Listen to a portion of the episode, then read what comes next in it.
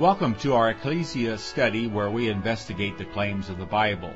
For many people, one of the main deterrents to accepting the teachings of Jesus is the noticeable disconnect between what Jesus taught and what many self-professed Christians say and do. As we investigate the Bible, we look into how C.I. Schofield and his reference Bible have influenced literally thousands of evangelical pastors and millions of evangelical Christians into fervently believing that the modern state of Israel is a fulfillment of biblical prophecy and should be revered and supported without question, in spite of its undemocratic and inhumane treatment of both Christian and Muslim Palestinians for over 60 years of occupation. Our study leader is Mark Horton. To get notices of our new Bible examination programs, go to our website, WHTT.org, and enter your email address in the Subscribe to WHTT box on the right-hand side of the website. Thanks for joining in our quest. In today's Bible examination, we're continuing in our study of Hebrews, and it's been a really fascinating one. We thank Mark Horton for leading us through this very thorough investigation into the book of Hebrews. It was always a hard book for me to understand anyway, and what Mark has done is actually shed a lot of light for me. And so we're starting in Hebrews chapter 12, verse 12, and we'll open with a word of prayer. Lord, we thank you again that we have these opportunities to study your word together, and thank you for Bible teachers like Mark Horton, who worked diligently to study and understand and then make the meanings clear to us. And thank you for this time together, and we ask for a blessing on this and on Mark. In Jesus' name we pray. Amen. And good evening, Mark. Good evening. It's good to be back with everyone. We are trying to wind down our look at the letter to the Hebrews, and we finished chapter 11, which is commonly known as the Heroes Hall of Fame. And then as we begin chapter 12, which remember is a later human distinction, all the chapter and verse divisions were done much, much later, we come back to the idea that as great as all of these people were, that Jesus Christ is the center of our spiritual existence, and that's who we need to keep our eyes focused on. And we were reminded in verse 3 here that the people that hounded him to death were sinners, and he was subject to extreme hostility, and yet he stayed the course. And the audience of this letter also needed to stay the course. They, like Jesus, would bear the hostility of sinners. And in this context, those sinners, of course, are the non-believing Judeans. All right, well, let's pick up with our reading here in chapter 12, verses 12 through 17, please. Therefore, lift your drooping hands and strengthen your weak knees, and make straight paths for your feet, so that what is lame may not be put out of joint, but rather be healed. Strive for peace with everyone, and for the holiness without which no one will see the Lord. See to it that no one fails to obtain the grace of God, that no root of bitterness springs up and causes trouble, and by it many become defiled, that no one is sexually immoral or unholy like Esau, who sold his birthright for a single meal. For you know that afterward, when he desired to inherit the blessing, he was rejected, for he found no chance to repent, though he sought it with tears. Great, thank you very much. Now, the context that we have been seeing through this letter is that these Christians are of Judean nationality. They are part of a synagogue community somewhere in the Roman world, somewhere far from Palestine. Greek is their language, everyday language. Their Bible study language is also Greek. And they are, as the hostility mounts and the persecution becomes near and imminent, some of them are considering just sitting back and doing nothing, like many churchgoers today who just sit in the pew and then race out at the end of services. But these Judean Christians had a very heavy responsibility because, as we've alluded to numerous times, and the book of Romans goes into much detail on this, God had foreordained a remnant to be spared as the nation of Judea was about to be utterly destroyed. And the Judean Christians continued to follow the law of Moses zealously. We found that spelled out for us in black and white in the book of Acts. As Paul got back up to Jerusalem, James stated that they were all zealous of the law. They're staying as part of the Judean nation. They are staying as part of the Judean religion right up until the end, and they are trying to follow the law as it was truly intended to be followed, as Christ taught, for instance, at the Sermon on the Mount and other instances in the Gospels, to correct a lot of the abuses that had come in during the Babylonian captivity, the corruption of the ancient Israelite religion during that captivity, and the Pharisees and Sadducees since that time had both come up with their own version, both of which were wrong, as, again, Jesus pointed out in the Gospels. So these Hebrew believers are to be in the middle of the Judean people in their synagogue communities, setting a very high standard so that all of the righteous remnant of Israel could be saved. It was not enough for them to just sit back and to do nothing.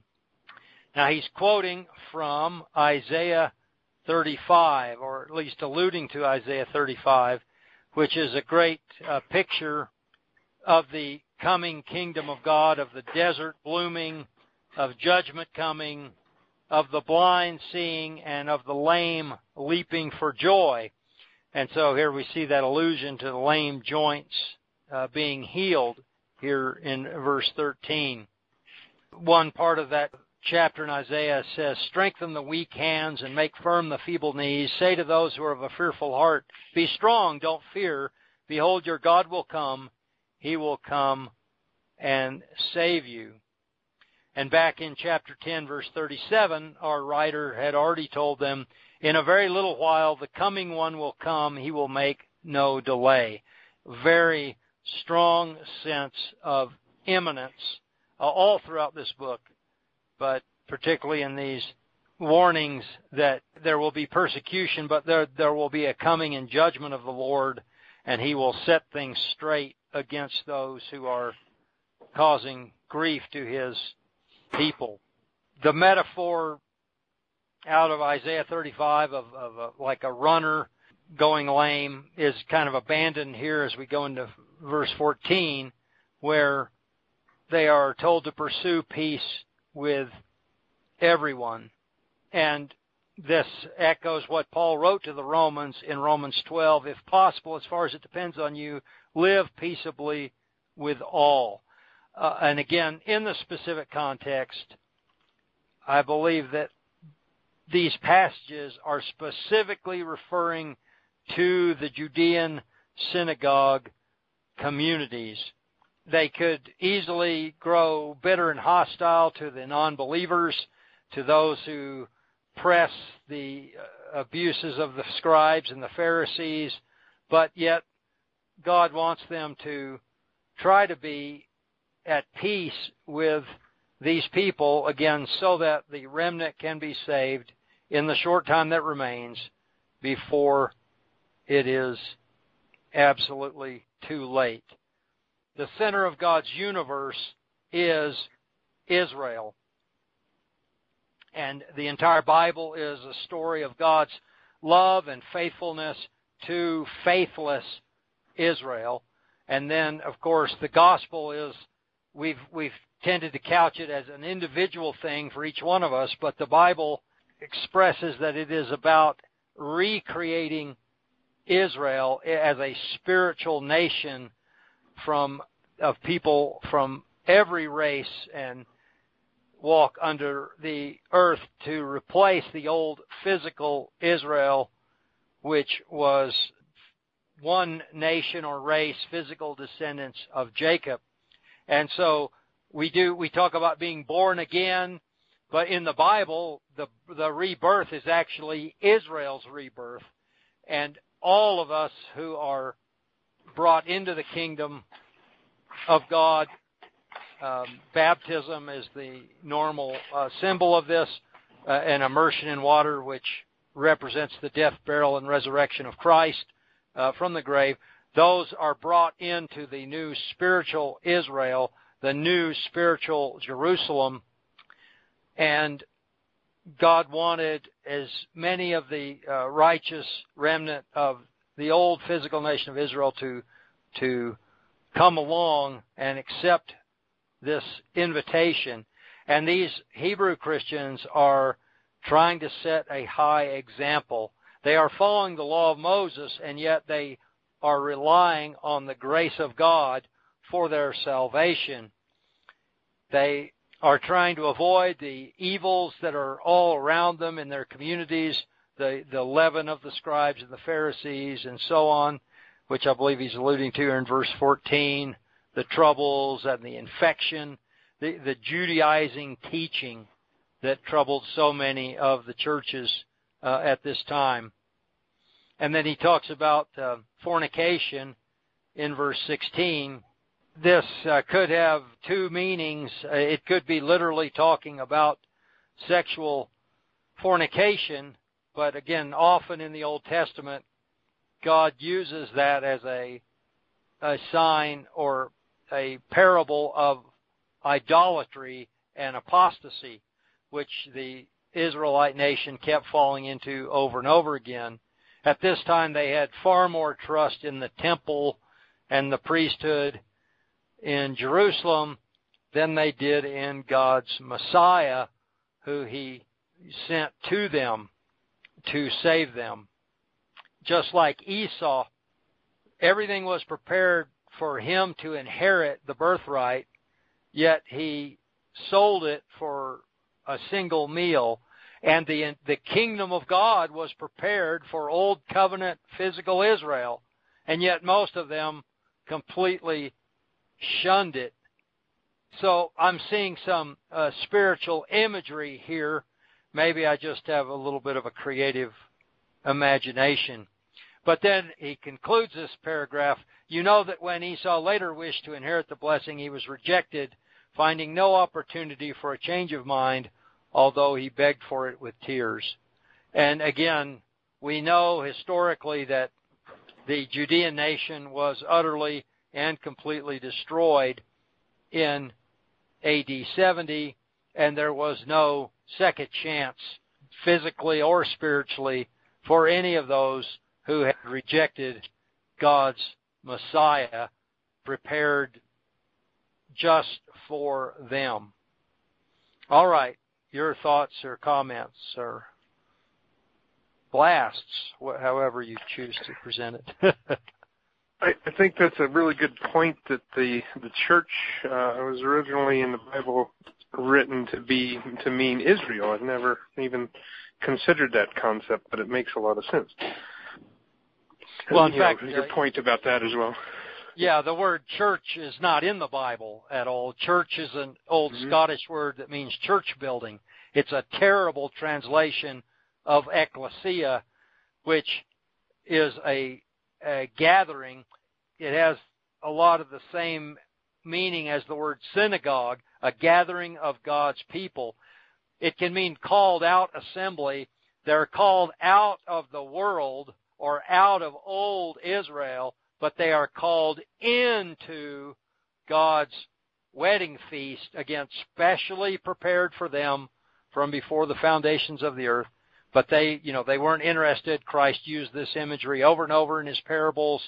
The people, the family members that the wedding feast were prepared for were too busy to come, and so he went out and called in strangers from the highways and the byways, gave them wedding garments as they came in the door, again, representing the righteousness of Christ that the believer puts on by faith, and they came in and took the place of the original family who were too busy to come. And so the Bible is very Israel-centric. Our modern-day thought is church-centric, but church is strictly not a biblical concept or term. The ingathering of Israel is spoken of over and over and over again in the Bible, and it is when Israel would be brought back to life in their last days. They were spiritually dead. I mean, we see that throughout the Gospels. Jesus called them all kinds of horrible names because they were liars, deceivers, false teachers. They were spiritually dead.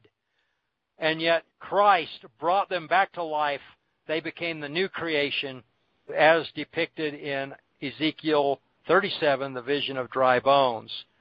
But when we see this story of the whole Bible, we see that dispensationalism is not just wrong, it's a complete mockery of God's eternal purpose to recreate Israel as a spiritual nation of believers. He can raise up stones as children of Abraham, and that's what he's done. We weren't any kin to him physically, but we have been made sons of Abraham by faith, and we are the new Israel. The present-day nation called Israel in the Middle East has absolutely no connection with God's plan, purpose at all when we see this true vision. All right, any other thoughts? Thank you. That was great. If not, then let's read verses 18 through 24, please. For you have not come to the mountain that may be touched and that burned with fire, and to blackness and darkness and tempest, and the sound of a trumpet and the voice of words, so that those who heard it begged that the word should not be spoken to them any more, for they could not endure what was commanded. And if so much as a beast touches the mountain, it shall be stoned or thrust through with an arrow. And so terrifying was the sight that Moses said, I am exceedingly afraid and trembling. But you have come to Mount Zion and to the city of the living God, the heavenly Jerusalem, to an innumerable company of angels, to the general assembly and church of the firstborn who are registered in heaven, to God the judge of all, to the spirits of just men made perfect, to Jesus, the mediator of the new covenant, and to the blood of sprinkling that speaks better things than that of Abel. All right, great, thank you. So this contrast between the old physical Israel and the new spiritual Israel continues now very explicitly in our writer's persuasive argument here for these Hebrew Christians to stand firm. Here we see the contrast from Mount Sinai, a physical mountain which is associated with the birth of physical Israel as a nation.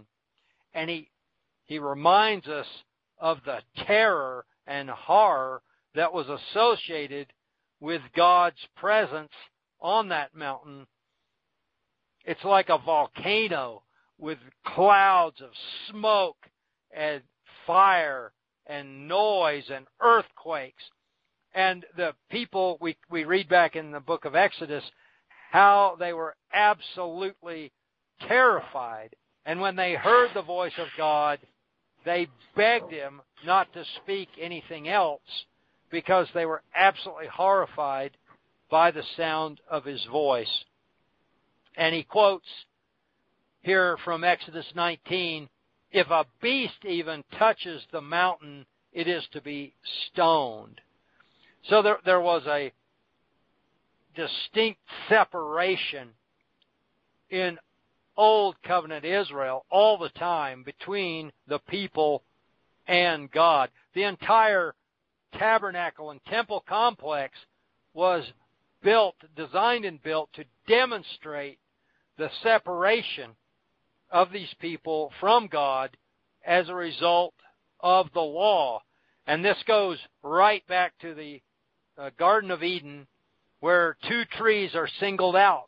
And those two trees stay with us throughout the entire Bible story, all the way from the beginning of Genesis, all the way to the end of Revelation. The tree of life and the tree of the knowledge of good and evil. And Old Covenant Israel was based on the tree of the knowledge of good and evil. They were given the law here at Mount Sinai. And again, these signs of death and destruction were all around as they were given the law, because the tree of the knowledge of good and evil and the 10 commandments on the tablets and the law itself are all associated with sin and death.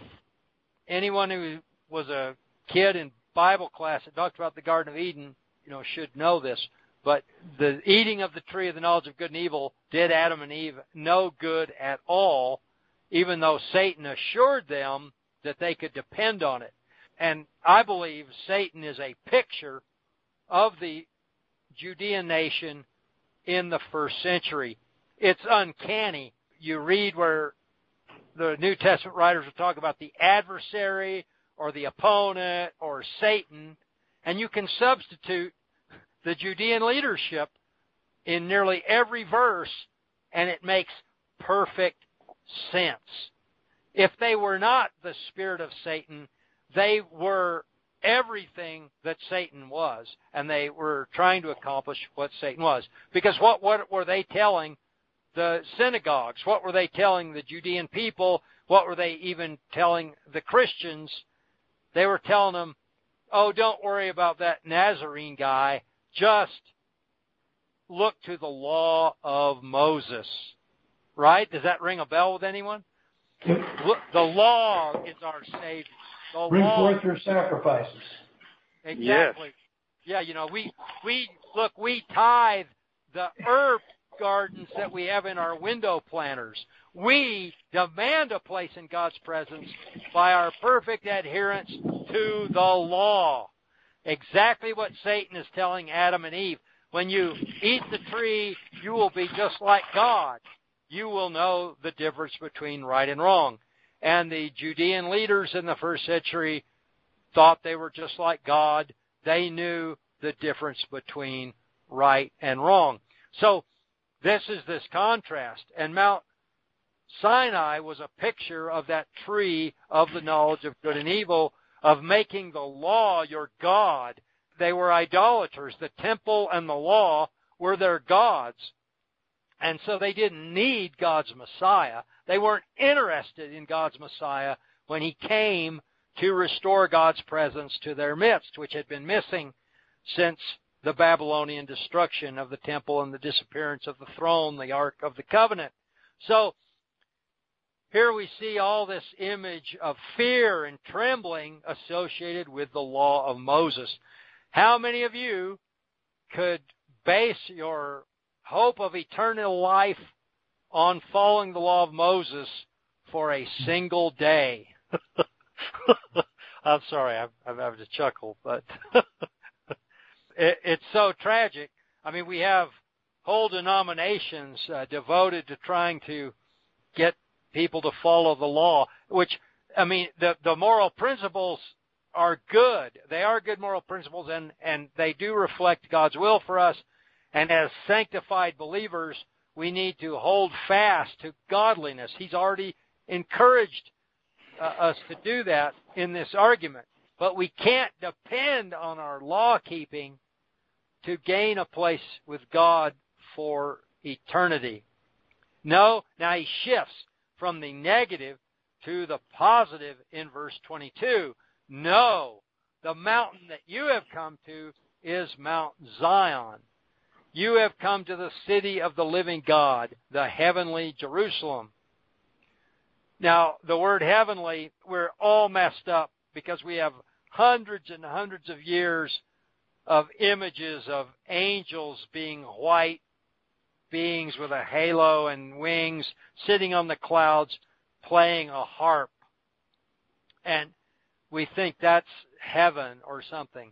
But The word heavenly in the Bible actually is referring to the air, things of the air, but it's talking about spiritual things. He's talking about the spiritual Jerusalem. So, you know, why are so many people worried over who has control of physical Jerusalem today? Because they obviously haven't read this letter to the Hebrews, or they don't believe that it's true. The physical Jerusalem is part of the old age that's done and gone. These people have come. Not, oh, wait a few thousand years, you might get to see the heavenly Jerusalem. No, they had already come to the heavenly Jerusalem, according to our writer. So that spiritual mountain, which has a spiritual city, which has the spiritual temple on it, already existed, and they had already been gathered into it when they believed in Jesus Christ as the Messiah. They had gone in to the wedding feast there. And this is this church. It's really Ecclesia. This is the ingathering of Israel. This is the recreation or rebirth of Israel as the spiritual Jerusalem, as the spiritual Mount Zion. Myriads, tens of thousands of messengers in festal array, because they're in the wedding feast. They're wearing the wedding garment. These may not be angelic beings in white. These may be believers who are messengers who carry the good news of the wedding feast, and the gates of the city are open to the four corners of the earth, inviting any who want to come in and join the feast that is going on, to this assembly of firstborn ones who are enrolled in the heavenly kingdom. And of course, the Judean Christians were the firstborn in the kingdom of God. The day of Pentecost that we find in Acts chapter 2, all the way down until we get to Antioch in Syria later on in the book of Acts, the gospel goes to the Judean first. They were the firstborn ones to achieve the new life, the resurrection in Jesus Christ, to be enrolled in this heavenly Jerusalem with God, the judge of all. They've been gathered in with the spirits of the righteous who have attained perfection. Again, Abraham and Isaac and Jacob and Elijah and Samuel, all of these, they did not achieve perfection by their good deeds or following the law.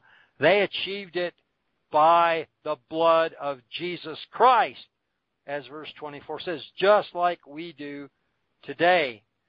He is the mediator of a new covenant. The old covenant was the tree of the knowledge of good and evil. The new covenant is the tree of life, the root of Jesse, the olive tree where the unfruitful top is whacked off and burned in the fire, and wild olive shoots are grafted in to bear fruit. It's the tree of life. It is Jesus Christ. Because again, anyone who's in the New Jerusalem is the body of Christ. The New Jerusalem, the new temple, is the body of Christ. It is a picture of Jesus Christ himself, the Messiah, the center of all spiritual things, the summation, the consummation of all spiritual plans of God to unify man with God in eternal life in one body that cannot be divided. All right, I'll hush. Any thoughts or comments down through verse 5? Wow, that's amazing, Mark. You tied the very beginning of the Bible to the very, almost to the very end, and kind of really opened my eyes to a new concept with the knowledge of tree of good and evil and the tree of life. Just makes perfect sense. Thank you. Oh, yeah. Well, you see it in Revelation. It's the tree bearing the 12 fruits. 12 is the number of Israel, the number of God's people. And the tree of life is bearing fruit for the healing of the nations. 12 crops every year. And there's 12 gates to the city. Yeah, it's all, the tree's there. Now, the tree of the knowledge of good and evil's there, but it's all burned up. It's the harlot riding the beast, and they're burned up. It's all consumed. So it doesn't quite make it to the end. But that's good news. Let's read verses 25 through 29.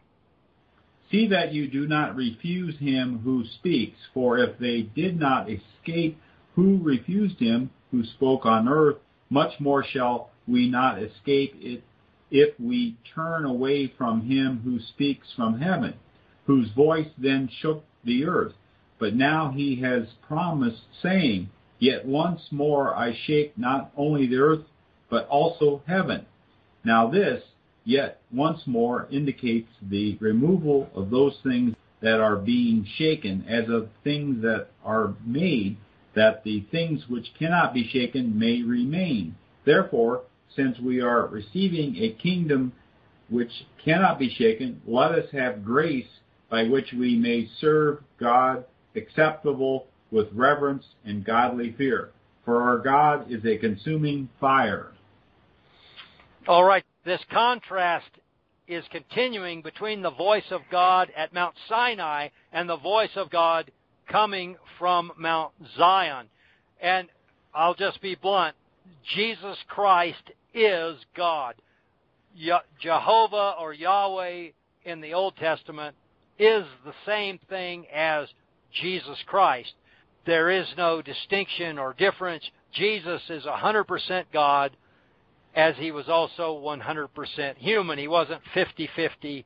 He was 100 and 100. It's the same voice here. But again, we go from very horrible physical carnal things in the old, death and destruction, to life, spiritual life, in the new, which was always God's purpose.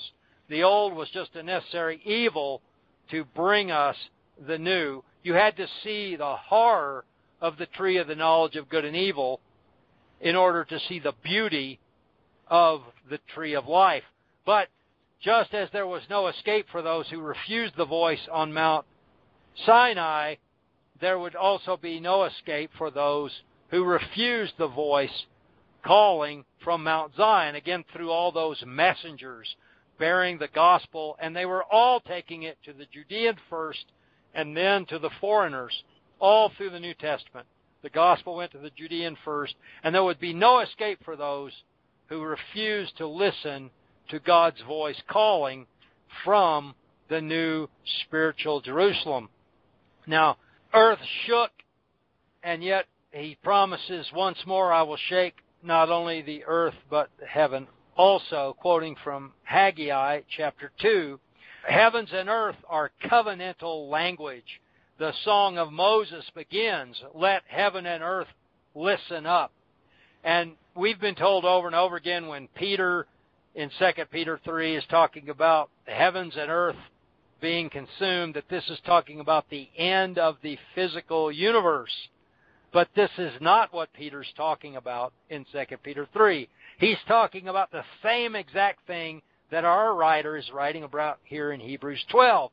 He's talking about shaking the heaven and the earth once more, which is indicative of the old covenant, the tree of the knowledge of good and evil. He says, yet once more, this portends the removal of the things which are shaken as belonging to the created order. They're physical. They're physically created things, so that the things which cannot be shaken, things that are spiritual, may endure. The tree of life, spiritual. The kingdom we receive is spiritual. It's unshakable. Then let us give thanks and bring God acceptable worship with humble reverence and awe, for indeed our God is a consuming fire. Just as he consumed Amalek and Jericho and all those nations in the Old Testament, he was about to consume physical Judea for adultery and unbelief.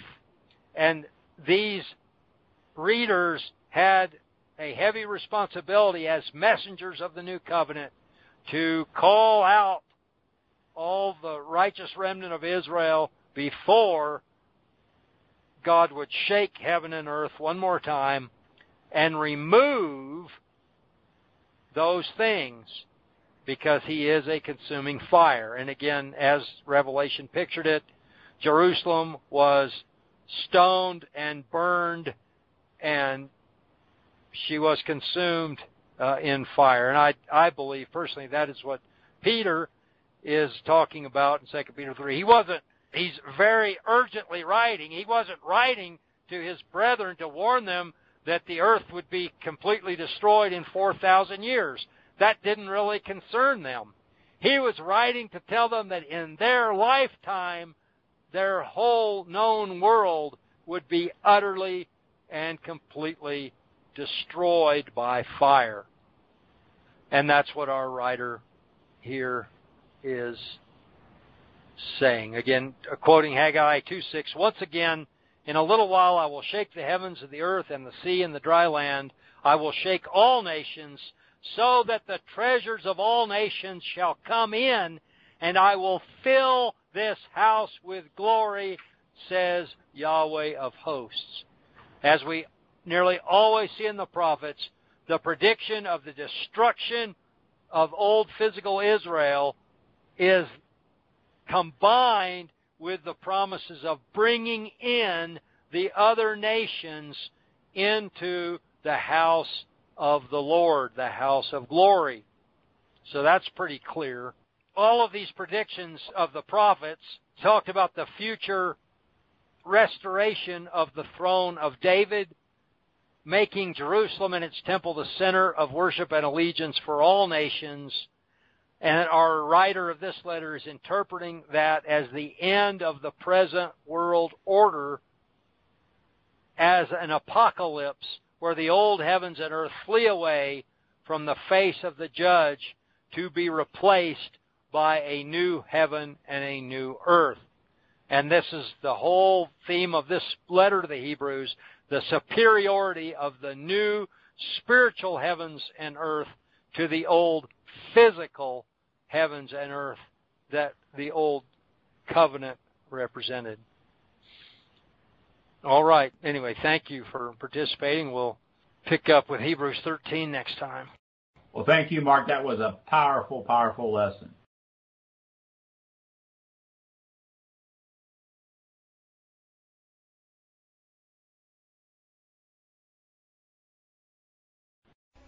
Thanks for listening. If you like this program, please let your friends know about it and our other thought-provoking podcast. And be sure to visit our website, whtt.org, for a wealth of information on Christian Zionism and other critical issues that we face. Also, at whtt.org,